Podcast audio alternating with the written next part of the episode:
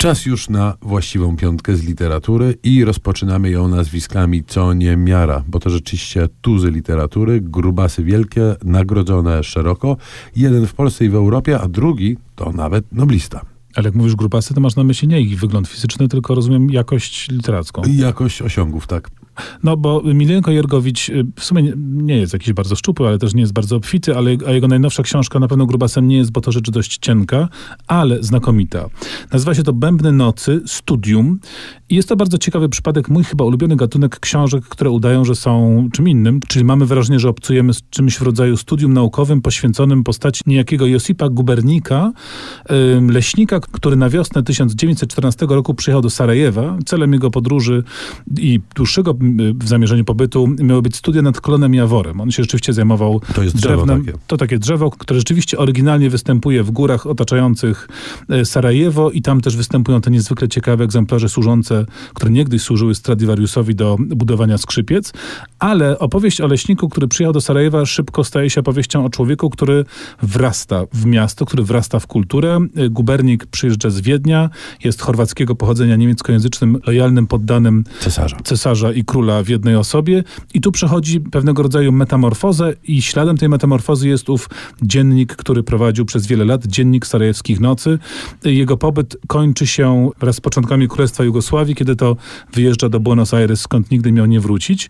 Jergowicz serwuje nam taką znakomitą, intrygującą, krótką wydawałoby się, ale zarazem bardzo gęstą opowieść o właśnie fascynacji miastem, o tworzeniu się nowej rzeczywistości, o tym, jak bardzo zmienia się otoczenie y, gubernika, ale obok takiego szkicu o wielkich dziejowych zmianach i niesamowitym mieście, jakim Sarajewo wciąż jest, a kiedyś było pewnie jeszcze bardziej, jest to też opowieść bardzo intymna o, o relacjach, o bliskości gubernika z kilkoma osobami, które znalazły się w jego otoczeniu.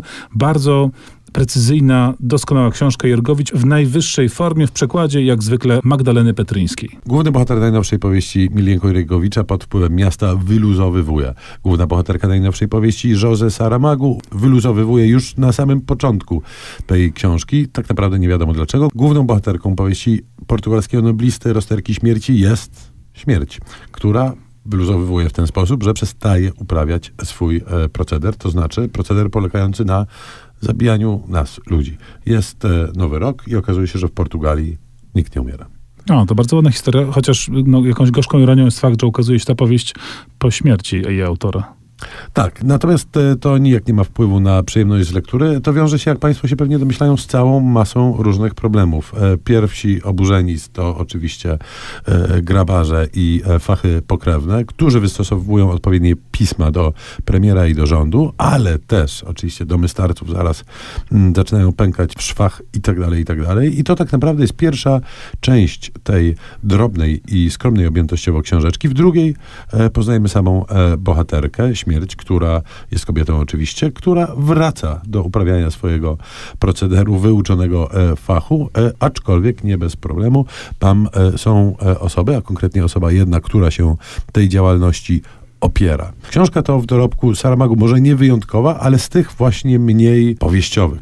On też pisał takie rzeczy mniejsze na pograniczu powieści i nowelki i ponad wszelką wątpliwość rozterki i śmierci się do tego nurtu zaliczają, a więc to nie jest taki pełnokrwisty powieściowy Saramagu, tym niemniej dość duża przyjemność czytelnicza. No bo Saramagu to jednak Saramagu. A teraz posłuchamy muzycznego fragmentu z filmu Bankiet, skomponowanego przez Tan Duna, chińskiego kompozytora, z chińskim pianistą Lang Langiem, co jest pewnego rodzaju zapowiedzią następnej naszej nowości, ale to po przerwie.